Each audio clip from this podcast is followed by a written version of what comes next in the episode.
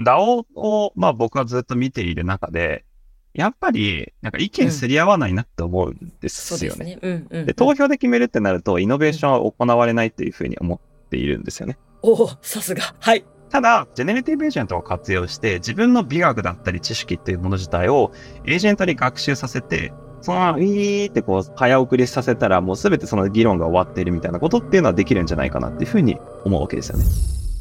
This week, biometrics opportunities and challenges. Japanese otaku and fans drive AI and metaverse via Gaudi. Are the unbanked and WorldCoin a winning combo? Hear this and others on the journey towards Henkaku. Joito's Podcast 変革への道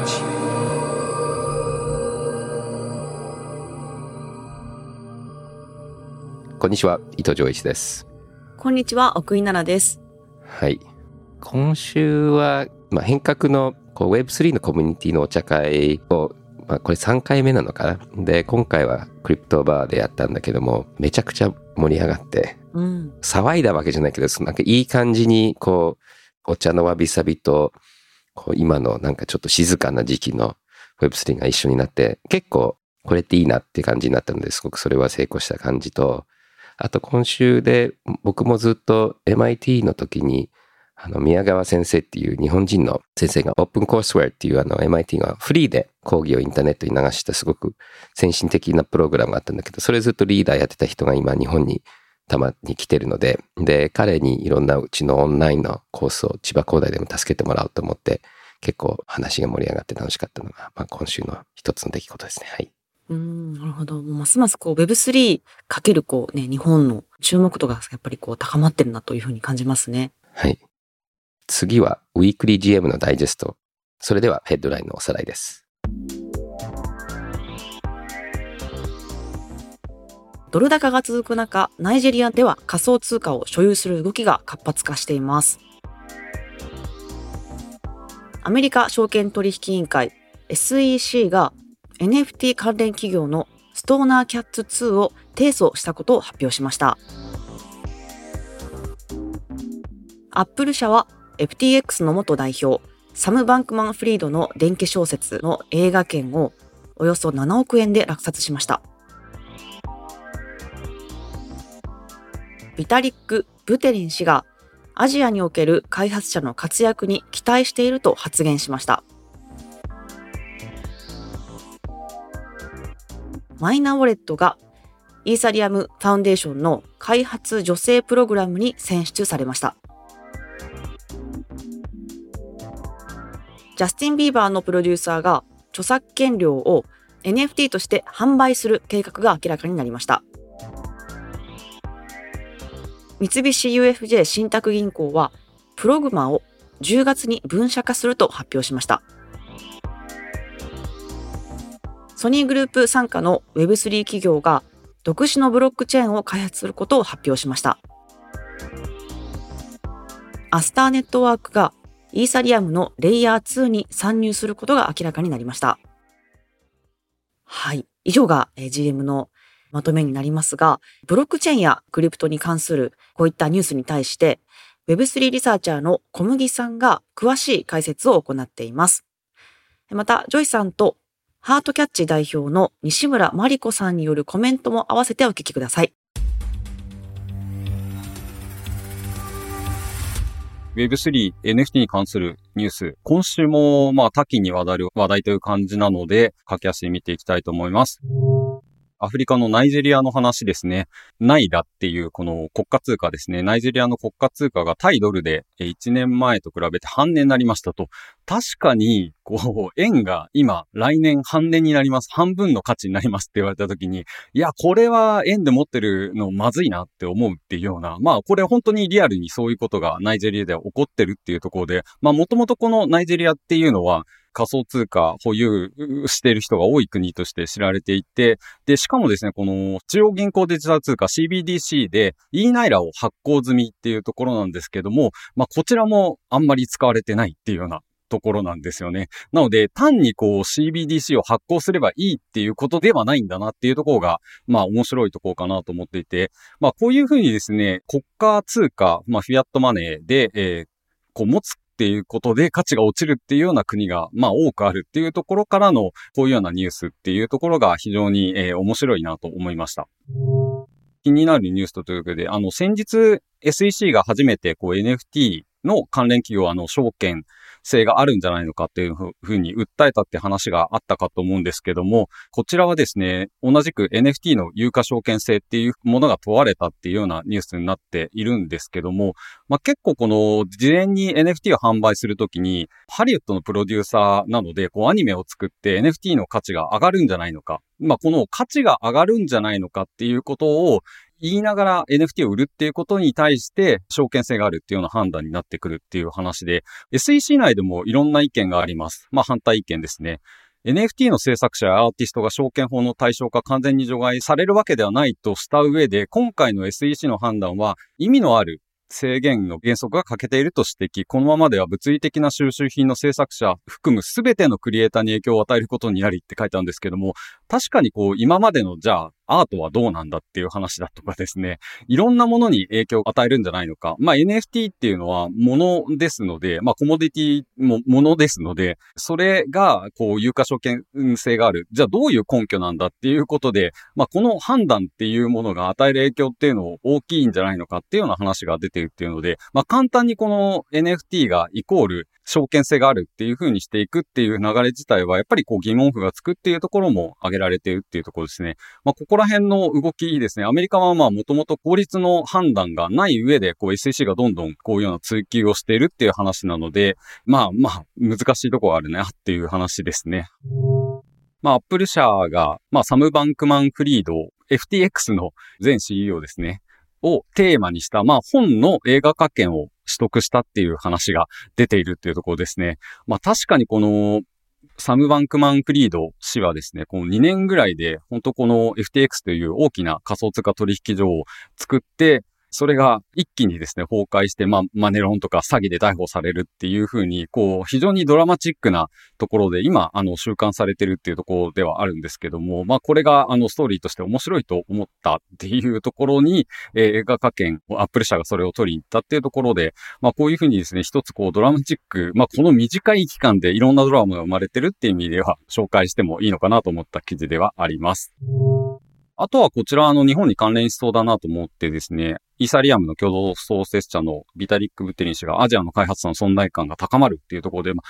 先日あの、ジョイさんも言われていらっしゃったと思うんですけども、アジアを、えー、ビタリックが1ヶ月ぐらい訪問をしていたんですけども、まあ、特に今力を入れているのがアカウント抽象化、アカウントアブストラクションと呼ばれる技術です。で、こちらの、あの、技術というのが、どういうふうに使われるのかっていうのが、ポイントになってくるっていう意味で、次のニュースを紹介したいと思うんですけども、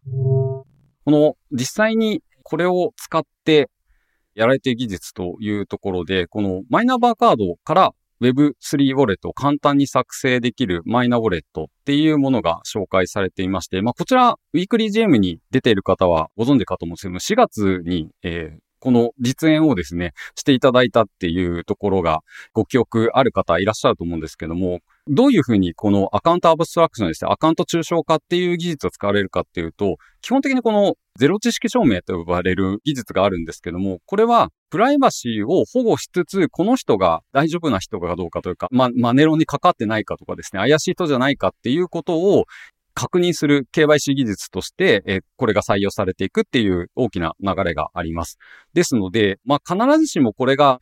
プライバシーをこう侵害するとかいう話ではなくてですね、こちらのゼロ知識証明の技術としてのこのアカウントアブストラクションっていう新しいイーサリアムの技術と合わせてあの見ていくと、まあ非常にこの技術が画期的な技術になるんじゃないのかというところで、やっぱりこの本人をどう認証するのかっていうのは結構最近大きな話題になっているところで、まあ先日、例えばワールドコインの話題とかも出てきまして、あの、この目の交際認証ですね。まあ指紋のようなものを認証して本人を確認するっていうような技術だったりするんですけども、まあこの生体認証を使った技術、まあもしくはこういうふうにに公的な認証を使ったもの、まあ、こういうふうにですね、複数出てくることが重要なんじゃないのかっていうところで、まあ、いくつかのこのソースを利用して KYC ってされるもので、例えば銀行口座作るときって、まあ、証明書を3つ出してくださいみたいなことがあると思うんですけども、まあ、複数のこのトークンを確認して本人を認証するっていうこと自体が重要だっていうふうなことだと思うので、やっぱり一つの認証だけでとどまるというよりは、いろんな認証方法が出て初めて、こう、クリプト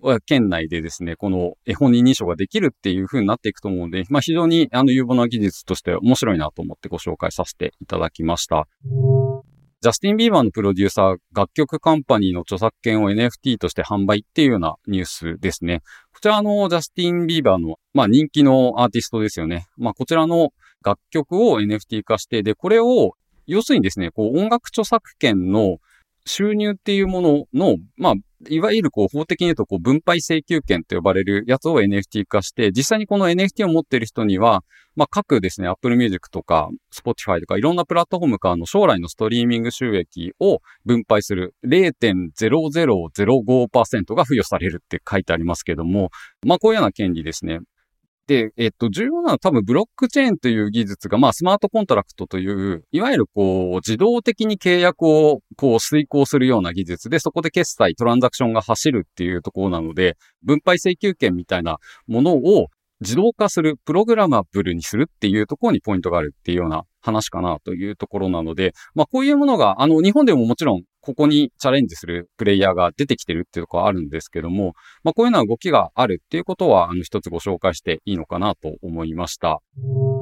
新しいですね、プログマという会社が分社化すると発表したっていう記者会見がありまして、NHK でも取り上げられるほど大きなニュースとなっているんですけども、貿易金額の平均3%程度だった決済コストを1%前後に下げることも可能だとしているっていうような話ですね。このブロックチェーンという技術ですね、まあコストを削減するっていうようなところで、まあきちんと既存の金融領域に入っていく技術になっていくっていうところがよくわかるようなところで、まあこれは日本だけの話ではなくて、まあグローバルにも JP モルガンチェイスがブロックチェーンを使った技術を考案していたりというか、そのこういうような技術、同じような技術ですね、グローバルで競争が始まってるっていう話でもあるのかなというところですね。はい。ですので、リアルワードアセットっていうところがこう日本で同じように展開してるっていう話かなという意味で、まあ同じブロックチェーンという技術を使っていて、まあかつこのブロックチェーンのインフラが、まあパブリックなのか、それがプライベートなのかっていう、まあ細かいところはあるんですけども、基本的にこのブロックチェーン技術のインフラを使ってるってところには大きく変わりがないというところではあるかなと思います。二つ目の、まあ、あの、今週の大きなニュースというところかもしれないんですけども、ソニー系が独自ブロックチェーン。まあ、これあの、界隈では、こう、ソニーチェーン、ソニーチェーンっていうような呼び方になってるんですけども、ソニーのブロックチェーンですね、独自ブロックチェーンを作るっていうので、まあ、こちらの、アスタの創業者でもある渡辺聡太さんがシンガポールに作った新しいスターテールラボという会社と一緒に作っていくっていうところですね。これあの、重要なポイントとしては、アメリカの仮想通貨取引所コインベースが発行しているベースっていうレイヤー2のブロックチェーンがありますけども、ああいうにですね、結構そのブロックチェーンがパブリックブロックチェーンの上に乗っかってくるこのレイヤー2っていうところで盛り上がっていたりしますので、まあ、ここに対して改めてソニーがブロックチェーンを提供していくっていう流れっていうのは非常に重要な流れかなというところだと思いました。まあ結構まあゲーム、ネットワーク、音楽、映画みたいなエンターテインメント全般の会社としての意義っていうのを書いたですね。まあそもそもあのソニーのえグループのホームページに行くとですね、まあ結構こう、クリエイターとユーザーをつなぐためにブロックチェーンというのは必須のものなんだっていうような結構宣言が書かれていたりしてですね、さっきのあの、ジャスティン・ビーバーの著作権の話っていうところと繋がってくるかもしれないですけれども、ソニーグループが抱えているこのエンターテインメント領域のクリエイターアーティストっていうところのインフラとして、重要視してるっていうのが非常によくわかるようなもので、まあ結構この重点領域っていうところも明らかにしていてですね、さっきのあのライツライセンス、まあ著作権の話もここに入ってますし、アイデンティティパーソナルデータですね。アイデンティティのまあ本人認証の技術としても有望であるっていうようなことが書かれていたりしますというので参考情報までにというところですね。同じくあの、大きく発表があったのが、同じくあの、渡辺聡太さんのアスターなんですけども、ポリゴンラボと協力してアスタの、えー、GKEBM を作っていくっていうところですね。まあ、ここはあの、和式技術に入っていくと細かくはなるんですけども、まあ、結構この大手のプレイヤーと組んで、えー、しかもですね、イーサリアムのレイヤー2っていうところで新しく作っていくっていうところが面白いところだなと思ってご紹介させていただきました。ワールドコインのところとマイナンバーのところちょっと繋がってると思うんですけども、やっぱり認証技術、 biometrics がすごく良くなってくると、二つすごく気をつけてほしいなと思うのが、一つはやっぱりローカルな biometrics がローカルのハードウェアと sync して、 biometrics はネットワークで送らないっていうことがすごくやっぱりセキュリティ上重要で、で、そのためにやっぱり暗号とかトークンがあるので、例えばあの iPhone をもう分解してバラバラにしても指紋とか顔のデータ出てこないんですよね。もうあれもストアの仕方もネットワークで送ってるトークンだけなので、で、それが1点と、あとマイナンバーカードに今もいろんな情報あるんだよね。顔写真とか住所とか番号とか。でも認証がちゃんとできてると、それ全部暗号がかかってデジタルにしてハードウェアに出ちゃって、カードに何も書かない方が安全なんだよね。だからその物理的な認証カードとバイオメトリックスのカードが一体化してるのって僕結構あんまり良くなかったり意味ないのと、結構ロシアではビットコインたくさん持ってるとバレると、kidnap されて拷問されて、盗まれるんだよね。で、この self-custody っていうのは、まあ、銀行に全部預けてると、なかなか拷問されてもお金は取れないけれども、ビットコインとか、こういうあの、 biometrics の認証で、そのまま自分がカステディ持ってるのって、結構 kidnapping のリスクが上がったりするので、だからこう、いろいろな技術によって一つのエリアのセキュリティが上がると、そのチェーンのもっと弱いところに攻撃が来るので、そこだけちょっとこう全部アーキテクチャを考えた方がいいっていうのだけはちょっと僕も気になっているところです。先ほどの報告の中でね、ナイジェリアとか仮想通貨の保有者数が増えているとか、そういう話があった時に、ちょうど先週末に、あの、日本のワールドコインの、まあ、オペレーションしてらっしゃる、交際を取るところのメンバーと話をしてたんですけど、なんか日本は、そのワールドコイン全体の中でもちょっとなんかその、本国の力の入れ方が弱い気がするみたいな話をしてて、で、なぜって話を聞いたら、やはりそのアフリカとか南米の方とか、今まで、それこそマイナンバーカードとか、そのパスポートとか、なんかその銀行口座とか、自分を証明するものを持ってなかった国の方が、このワールドコインで自分を証明するってことに対して積極的なので、結構そのワールドコイングローバルチームが力を入れてるみたいな話をしていて、なので、そのまあ仮想通貨の保有量もそうかもしれないんですけども、なんかそのワールドコインの使った、その、そのアイディを使った新しいサービスってところも、もしかしたらそのアフリカとか南米ってところから出てくるのかなと思いました。なんかちなみに日本だと、今のところは何もそのワールドコインを使ってサービスとか作るような話も出てないので、ポイ活、本当にワールドコインでこうグラントをもらうためのなんかポイ活の人たちしか今ちょっとアクティブにしてないなみたいな話もあったので、まあギャップを埋められるようなこととか考えて、なんかワールドコインを使ったサービスみたいなとこも、もしかして出していけるんであれば、それでなんか日本のこうフィジビリティとかも高めていければなってところちょっとお話聞きながら思っておりました。以上、ウィークリー GM ニュースのリマスタリング版でした。さあ、続いて、えガウディ代表の石川優也さんが登場し、先週お伝えした三菱 UFJ 銀行との協業で開発を進めている Web3 ウォレットやジャパン IP を使ったファンマーケティングについてお話しいただきました。こちらも合わせてお聞きください。ガウディ自体は2018年に創業した、まあ、Web3 スタートアップで、まあ僕自体がエンタメっていうのは掛け合わせてるのは日本の強みであるからってところであって、本当に、まあエンタメだけではなく、その、えー、Web3 を使って世界に挑戦していきたいなというふうに思っている、そんな会社です。まあガウディのミッションとしては、まあファンと共に時代を進めるっていう形で、エンタメかける、なんか日本でこう、失われた30年をこう、グローバル挑戦しようみたいなことをミッションに掲げていて、まあそれをもとにファンリンクっていうサービスを提供しています。僕たちのビジョンとしては、まあ、ユーザーをなんか消費から競争へって言ってるんですけど、まあすごくブロックチェーンで言うと DAO ですね。いわゆる DAO の世界観をファンだったりユーザーの人たち自体にもなんかうまく提供できないかなっていうふうに思って、まあガンダムみたいなコミュニティ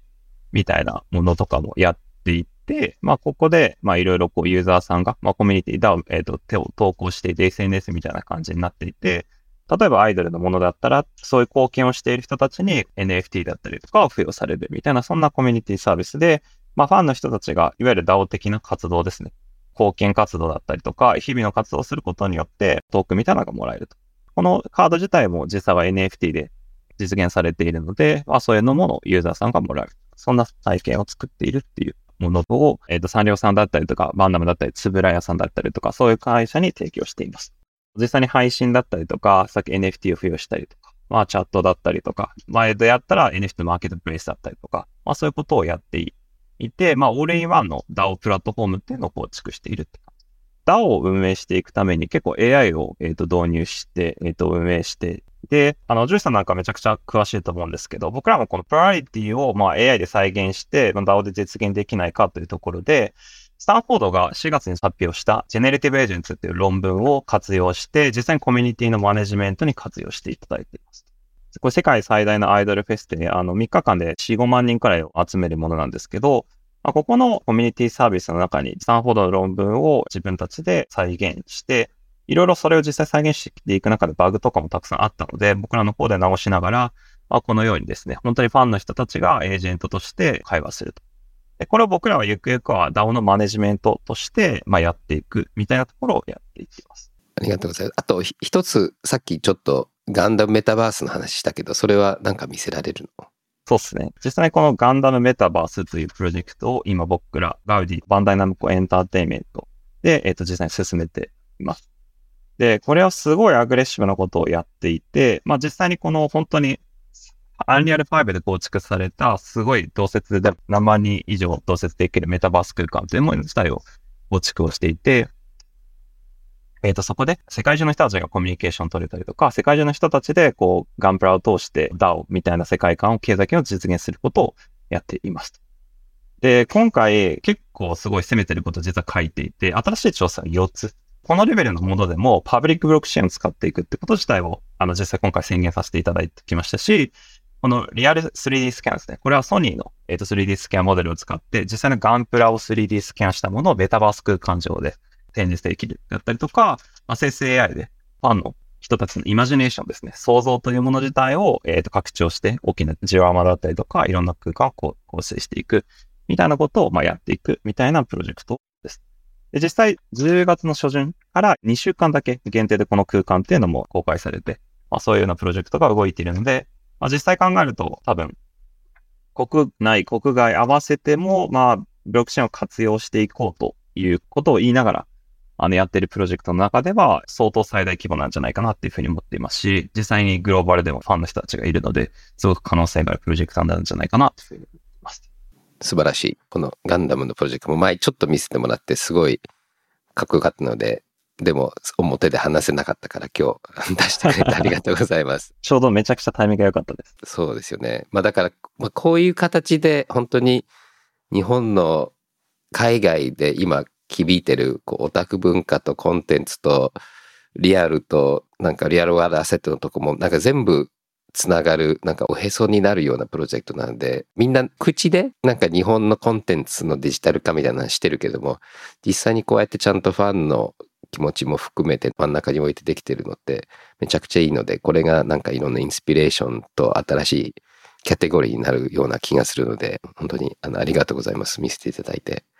マリコさんなんかありますか？ありがとうございます。いや、家にあるガンプラとかもなんか利用できるかなとか思いながら、10月4日を、はい、お待ちしたいなと思いながら、あの、素晴らしい取り組みありがとうございます。ちょっとだけ、伺いたいなと思ったのが、先ほどの、あの、スタンフォードの generative agent ってとこ非常に興味ありまして、それでファンコミュニケーションをちゃんとこう円滑に運用してるってありましたけども、ファンとのコミュニケーションをジェネレーティブ AI で返す以外に、どういうマネジメント要素があるのかってちょっと伺える範囲で教えてもらってよろしいですか？なんか僕がすごい考えているのは、もう DAO を、まあ僕はずっと見ている中で、うん。やっぱり、なんか意見すり合わないなって思うんですよね。そうですね。うん。でうんうん、これはカスタマーサポートで、なんかファシリテーターがいるっていうこと以上に、いろんな思想というもの自体をぶつけ合いながら意思決定するのっていうのは、この限られた時間と、いわゆる一個しか口がないという、人生自体が一個のパスしかなくて、言葉というもの自体を取り合う、このもの自体が無理だと思ってるんですよね。うん。で、投票で決めるってなると、イノベーションは行われないというふうに思っ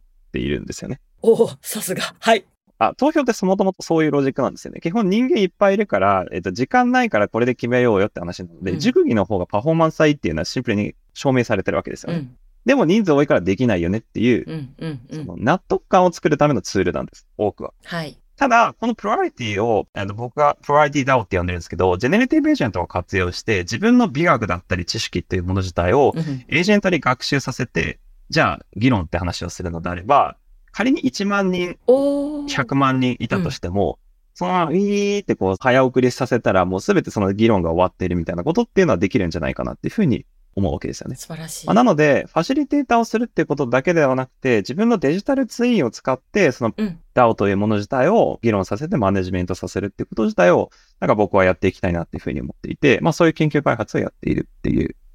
感じです。素敵です。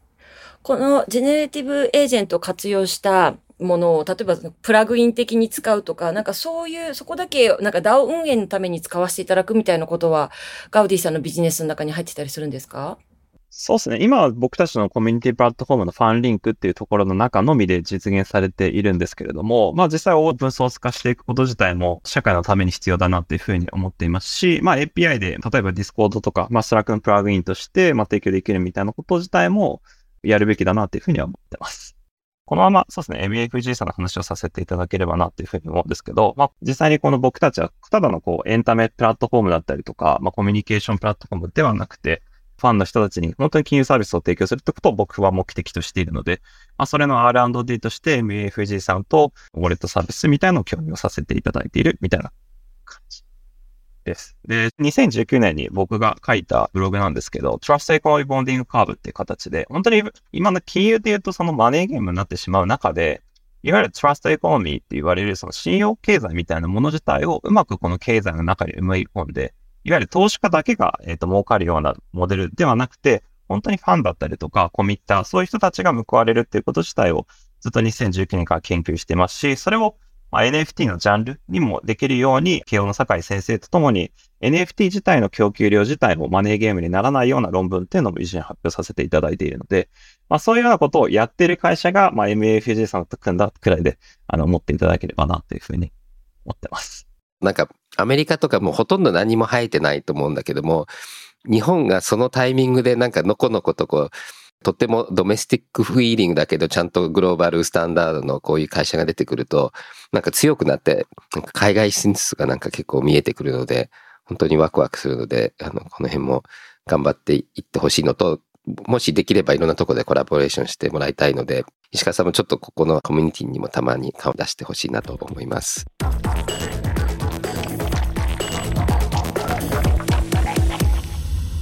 はい。ウィークリー GM のガウディに関する話題をお届けしましたが、え小麦さんのニュース以外にも、ジョイさんが注目しているニュースがあるそうですね。はい。いろんなニュース先週あったんですけど、一つちょっと気になってたのが、皆さん最近 Chrome のアップデートの時に、Google がプライバシー強化しましたとか言って、でこんなこんな感じで、うんガーレってクリックすると分かりましたって感じで、で、なんか、あう、んやってくれてるんだろうなというのが思ったと思うんですけども、これを結構分析してるブログとか技術者がいて、で、実は何をしてるかっていうと、自分たちが何を見てるかっていうのを情報を集めて、で、例えばワンちゃんのあのサイトいっぱいいると、他のサイトに行った時には、この人にはワンちゃんの広告出したら売れるかもよっていう、実は個人情報を集めて、こう売ってるんだよね。で、なんでこのプライバシー強化してるかっていうと、今だとクッキーでうん、そのクッキーをそのサイトに接続するときにトラックに使われてるんだけども、最近やっぱりクッキーってみんな気持ち悪いっていうので、クッキーをどんどんなくす方向に行ってるので、まあ、クッキーなくすことはプライバシー強化なんだけれども、クッキーはなくなるけども、違う情報を集めて、その情報を売ってるので、だからなんかこう、プライバシーを強化してるっていう言い方でちょっと違うんじゃないのっていう感じをしていて、やっぱりプライバシーを気にしてる人たちはそこで設定っていくと、この情報集めないでください。この情報売らないでくださいっていう設定ができるので、だからちょっとそこは良くなかったのは、プライバシー強化します、OK ってすると、セッティングに行くよりもプライバシーは悪いっていうのがちょっとなんか言い方まずいよねと。で、結構これって、まあオンラインの中で今広告とか個人情報の扱い方のルールが変わってくるので、ルールを変えるとユーザーに言わなきゃいけないけども、これはあなたのためだって言いながら、ただなんか変えてるっていうのがちょっと良くないんじゃないかなっていうので結構今バズってるトピックの一つだったんだよね。うーん、そうですよね。こう、Chrome のアップデートがこうあった時に私もおっしゃいましたけど、うんやっぱりこういったこうプライバシー設定が変わるたびに、こうあんまりこう何も考えずに、うんこう同意ボタンを押してしまいますもうんね。ん、そうなんだよね。で、あんまりプライバシーを大事にしてくれてなさそうな会社でも、なんかプライバシー大事にしてくれるってこう信じちゃう僕らも、ちょっとなんかこう、うんもうちょっと慎重になんなきゃなっていう感じがした。いや、そうですよね。うんこう、まあ、Google だから大丈夫うん、でしょみたいなうんちゃんと自分でこうやって調べないとうんなと、やっぱ自戒を込めて思いました。で、ここでちょっと広告の話をしたいんですけども、マスコミとかインターネットになってから、広告っていうのって意外にいらないものを売りつけられるっていうイメージがあって、うんで、インターネット時代になると、クッキーとか、まあ、自分の気持ちを誘導させるこう嫌なものだったり、すごくプライバシー侵害のものだったり、なんか嫌なイメージが結構増えていってると思うんですけども、もともと広告っていうのはすごく重要なもので、市場があって、例えば新しいラーメン屋さんができたと。で、自分はラーメンが好きだったら、そのラーメン屋さんができたっていう情報欲しいわけですよね。うんで、値段が変わったら、この売り手買い手の値段のコミュニケーションも、この広告の一部なんですけども、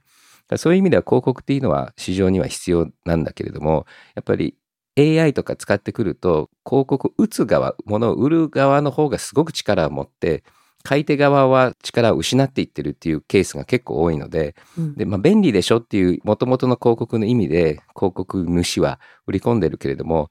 結構バランスが悪いんですよね。で、本来これからうまくいくと、自分たちがこういうものを探してるっていう検索の一環で、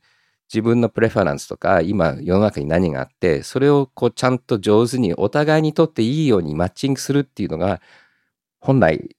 あるべき広告の姿だと思うので、だからちょっとずつこうシステムが改善されていて、そしてもっと AI とか力が個人の手に頼るようになってくると、今の広告からガラッとシステムが変わるんじゃないかなっていうのがまあ僕の希望です。はい。今回、ジョイさんが紹介した記事のリンクはブログに掲載しておきます。はい。次はお便りを聞きましょう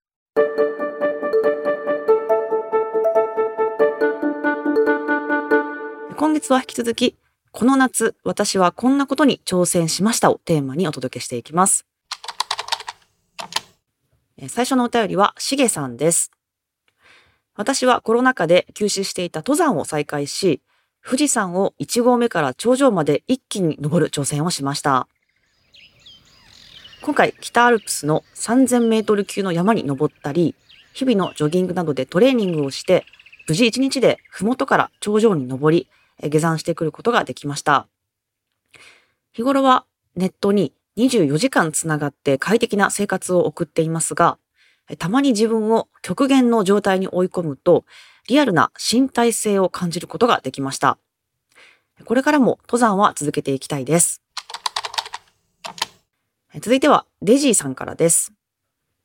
この夏のトピックは、旧山越村のデジタル村民になったことです。サード版売り出しに合わせて買ってみようと思い立ちました。クリプトも NFT も初めてです。いろいろ面倒な設定があり、思ったより時間がかかってしまいました。でも大変勉強になりました。今まで概念的な知識だけでしたが、私にとってやっと Web3 元年が来ました。そして、あやばあさんからのお便りです。私はこの夏 NFT アート出品に初トライしました。これは私たちの農園を持続するための支援 NFT です。先日、君の NFT を丸ごと買いたいが、 OpenSea のシステムエラーで購入ができないと Twitter に DM が来て、その後、 OpenSea にそっくりなサーバーに誘導されました。購入希望者はフォロワー数の多いアカウントでしたので、これで年を越せるかもと少し浮き足立ちました。エンジニアを名乗る人物が仲介して3名で取引を進めましたが、向こう側の2人がなんだか同一人物に思えてきて、疑念を抱きました。なぜかそのタイミングで私の狐ちゃんが応答しなくなり、NFT を転送するに至らず、運よく難を逃れました。キツネちゃんありがとうです。そして、詐欺には気をつけましょうと、何度も注意喚起をしてくださっている、この番組のリスナーだったことも、トラップに気づくきっかけとなりました。本当に感謝しかありません。慣れない英語でのやりとりと感情の揺さぶりがあり、非常に疲れましたが、かなりいい経験にもなりました。はい、以上ですが、ジョイさん、この夏は、こういったリスナーの方々もかなり挑戦をされているようですね。いかがでしたか？はい。ありがとうございます。今日のお便りで、まあいろいろ考えることがあって一つちょっと関係あるような関係ないような話すると、うんちょっと前に僕、ブータンの国王と会って、で、彼といろいろ話してた中で、ブータンって、あの、ヒマラヤのとこにあって、結構、もう本当山がたくさんあって、で、彼はなんか世界中からみんな登山に来るんだけども、うん。ひたすらてっぺんにだけ行きたくて、ゴミをも散らかして、全然なんかな何のために来てるのかわかんないので、で、本当はもうこの山の中に住むことがこう自然が一番気持ちいいのに、ゴミを散らかしててっぺんに乗ったらなんか喜んでる人がいるってうん聞いて、あ、確かに多分山に住んでる人たちは、その一番こう登るこうなんかチャレンジっていうよりも、なんか生活一部なんだなっていうことと、あともう一つちょっと思ったのは、こう変革への道の、この道を歩くところ。だからまあ仏教もそうなんだけど、そのゴールよりもこう歩くこともすごく重要で、で、そこでなんかこう、ゴミを捨てながら、全然こう自然を体験しないで、乗ったことがポイントではないんじゃないかなっていう感じをして、で、富士山とかも多分あの登り方いろいろあると思うんだよね。で、まあ、このお便りの人も多分ちゃんと日本的にこう歩きそのものを楽しんでくれてると思うんだけれども、ちょっとやっぱり登山の上に立つことよりも、こう登ることと登る時の自分とか、まあ運動とか、まあいろんなことがあるんで、それってすごく大事だよね。人生もそうだよねう。ん最終的に死ぬわけなので、死ぬ間に何をするかが実はポイントで、で、それがちょっと他のお便りとこうつながってくるのは、うんやっぱりこう Web3 に参加するのは結構難しいんだよね。で、その最終的に NFT をゲットするっていうのが、まあゴールになっちゃうかもしれないけども、それをやってることがちょっと楽しかったからとか、ちょっと難しかったとか、で、この山越の NFT を持つことよりも、手に入れてそれを持ってることで参加できるいろんな体験っていうのがすごく楽しいんじゃないかなっていうので、で、そういう気持ちもなんかちゃんと楽しめるような、あの雰囲気が出せて、そしてそういうのをやってみる勇気と、あとは歩きながら転ばないためのこうなんか注意とかが、この番組で少しシェアできてるといいなっていう感じがしたので、なんかそういうストーリーにこう、つながる気分になりました。そうですね。つながってますよね。あの、ジョイさんがさっきおっしゃっていた、変革の道に関するお便りも来ていますので、続いて紹介していきます。トミギンさんからのメッセージです。この番組のタイトルである変革への道が気に入っています。まさに挑戦ですよね。現在の行き過ぎた貨幣経済や富の偏りを切り崩すような変革を実現するには、キューバ革命やアラブの春のような民衆放棄も必要なのかもしれない。その先の変革への道という気概でこの番組を聞いています。デジタルテクノロジーだけでは何も変わらないかもしれません。でも今やデジタルテクノロジーなしには新しい世界は作れない。変革への道のりに私もコードを武器に挑戦していきたいと思っています。はい。はい。ありがとうございます。ジョイさんもね、この番組の開始当初から、こういったアラブの春についても結構言及していますよね。はい、そうですね。僕も Arab Spring の時って結構ソーシャルメディア彼ら使って Facebook とか Twitter で、その時僕もアラブスプリングの結構根っこの人たちともコミュニケーション取ってて、まあ、Twitter 教えたり、ちょうどその頃僕も中近東によく行ってたんだけれども、例えばアメリカのシビルライツのムーブメントなんか見ると、結構教会のネットワークとか人間関係とか文化のネットワークと絆ができてたので、こういろいろ動かした後に運営する人たちがちゃんといたのね、コミュニティがちゃんとあって、で、アラブスプリングだとか、今いろんなムーブメントって結構オンラインが多くて、うん。人間と人間の関係性がまだちゃんとできてなかったり、あとはその倒す方の力がすごく強くなるので、倒した後に立て直すとか運営するとか、あとはその信頼関係を持ってる人たちがいなかったりするので、こう、アラブスプリングなんかわってひっくり返ったけれども、誰も立て直す人がいなくなって、バキュームができて、ボコンってまた元のものが戻っちゃって、そもそもでも結構重要なパーツを壊しちゃったので、多分アラブスプリングは結果的に良かったかどうかわかんない。まあ良くなかったっていう人も結構いると思うんだよね。だからちょっと多分オンラインで今足りないかなっていうのが人間的なコミュニティ作りだとか、だから例えばそのシビルライツのムーブメントなんかだと、あの、ノンバイレンスの我慢をするために、すごく物理的に訓練するとか、教会の中でのお互いの助け合いっていうのがすごくあって、で、今のムーブメントってなんかそういうネットワークにちょっと足りないんじゃないかなっていう気はちょっとしていて、だからさっきの話にちょっとつながるんだけども、その革命のところは重要なんだけれども、変革が起きた後、誰が立て直すのとか、ここは変革した方がいいけど、ここをなくしちゃうと、本当にこう何も戻らないよねとか残らないよね。だから多分革命と変革のちょっと違いは、変革っていうのはやり方をガラッと変えるけれども、全部ぐちゃぐちゃにしない。で、結構革命ってもうゼロにしちゃうと。で、ゼロからまた100に戻るのって結構大変なので、で、まあちょっとこれ年もあると思うね。若い人たちはどっちかっていうと革命の方が強くて、で、年取るとちょっと保守的になってくるっていうのは確かにあると思うし、あとはやっぱり自分の家族とか友達を犠牲にしてまでこう真実に戦うっていうのが、実はそれがなんかこう一つこのムーブメントに対するロイヤリティの、だから個人のロイヤリティっていうのは保守派。そういうことがあるから貧富の差もあるし、若い人たちが入れないっていうのは確かにあるんだよね。ネポニスティズムとか、その偉い人たち同士で全部決めちゃうっていうのはもちろんそれ人間関係をメインにしてるからであって、ただ人間関係ゼロにしてアイディアだけで動いちゃうと、その後のシステムを組み立てるための信頼が今度なくなったりするので、だからこの多分、まあ僕のイメージで言うと変革っていうのは革命と保守の間ぐらいにある。だからそのまんま続けるのではないけれども、完全にリセットではないんじゃないかなっていうのは、だ僕も20代の時はね、リセット、リセットって言葉よく使ってたんだけど、最近はちょっと微妙になってきてるので、だからそこもこの変革への道の言葉にちょっと入ってるので、あの、まあ、これを聞いて、じゃあ嫌だよっていう人もいるかもしれないけど、ちょっと個人的に、特にアラブスプリングは本当に僕もね、最初はワクワクしてたんだけども、うん。アラブスリーグが起きたあの数年後どうなっちゃったんだっていうのがあったので、それをまた今度のいろいろのムーブメントにならないように気をつけたいなっていう気はします。そうですね。やっぱりこ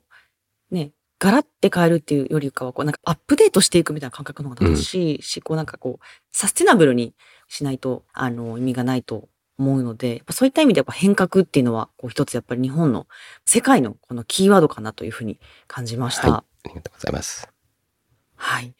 で、まだまだお便りは募集中です。メッセージを採用した方には、変革コミュニティへご招待いたします。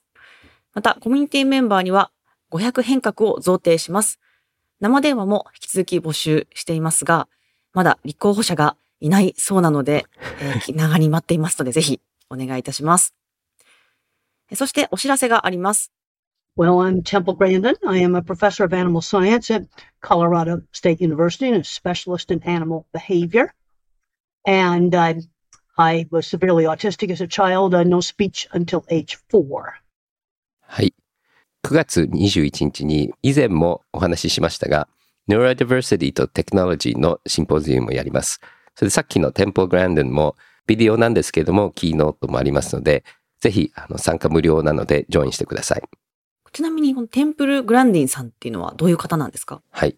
もしかすると一番有名な自閉症の人で、で、彼女は科学者で、動物の屠殺場で動物が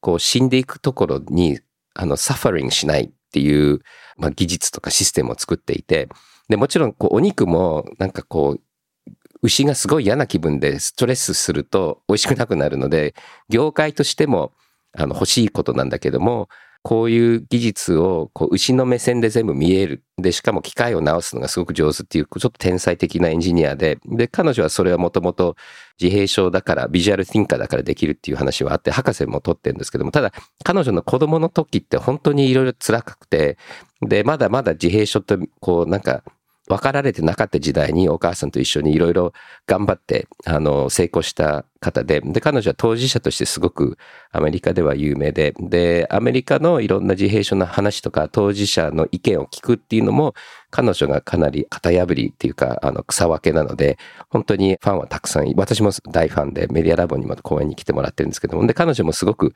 日本の自閉症の人たちに、頑張ってほしいっていうのと、アメリカの方がやっぱり進んでいるので、こういうカンファレンスで、うちも当事者もあの参加していただけるので、うんまあそういう人たちにもメッセージを出すっていう、とても素晴らしい方と素晴らしいメッセージなんですよね。アメリカの映画にもなってますもんね、彼女。はい、映画になってます。気になった方は、その映画もぜひ見てみてください。ぜひ見てください。はい。で、この分野のシンポジウムを日本で開催するというのは大きな意味があるように思います。PTX のリンクはブログに貼っておきますので、ぜひ皆さん会場にお越しください。そして今週のおさらいクイズの登場です。今週の番組をきちんと聞いてくださったかという学びをチェックするコーナーです。これまではカモンという番組オリジナルの会員証を持っている方のみが対象となっていましたが、こちらはどなたでも参加ができます。参加方法は番組詳細欄やブログにリンクを貼っておきます。それでは、ジョイさん、今週の問題をお願いします。はい。ガウディが9月15日に、ある有名なアニメとコラボレーションしてメタバースプロジェクトを発表しました。このアニメは何でしょうか？はい、えー正解が分かった方は、ミントラリーの特設ページにアクセスください。正解した方には NFT をプレゼントいたします。NFT を貯めると素敵なプレゼントがゲットできるかもしれません。また、カモンホルダーの方は、カモンのクエストページからアクセスください。100変革をプレゼントします。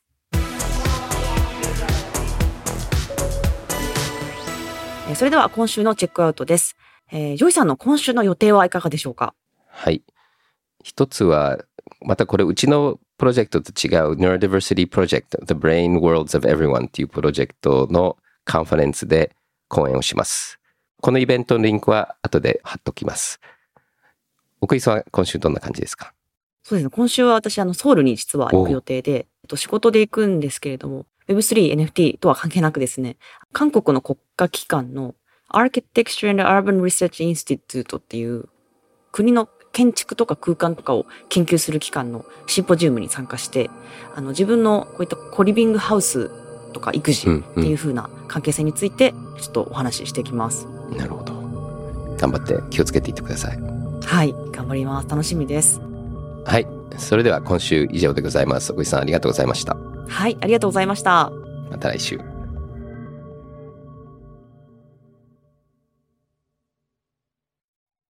このポッドキャストでお話しする内容は、クリプトや Web3 に関する一般的な情報に過ぎず、これらへの投資の勧誘を目的としたものではありません。また、特定のトークンなどの推奨を目的とするものでもありません。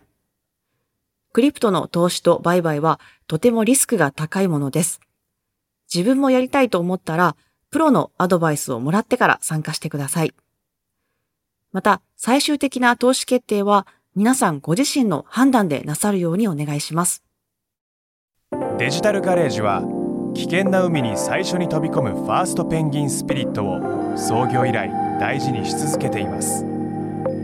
これから来る Web3 オープンソース時代を見据えたテクノロジーで新たなビジネスを生み出す仲間を募集しています番組詳細欄にあるリンクよりぜひご覧ください Web3 is here. Join us. Join the first penguins. New Context Designer. Digital Garage.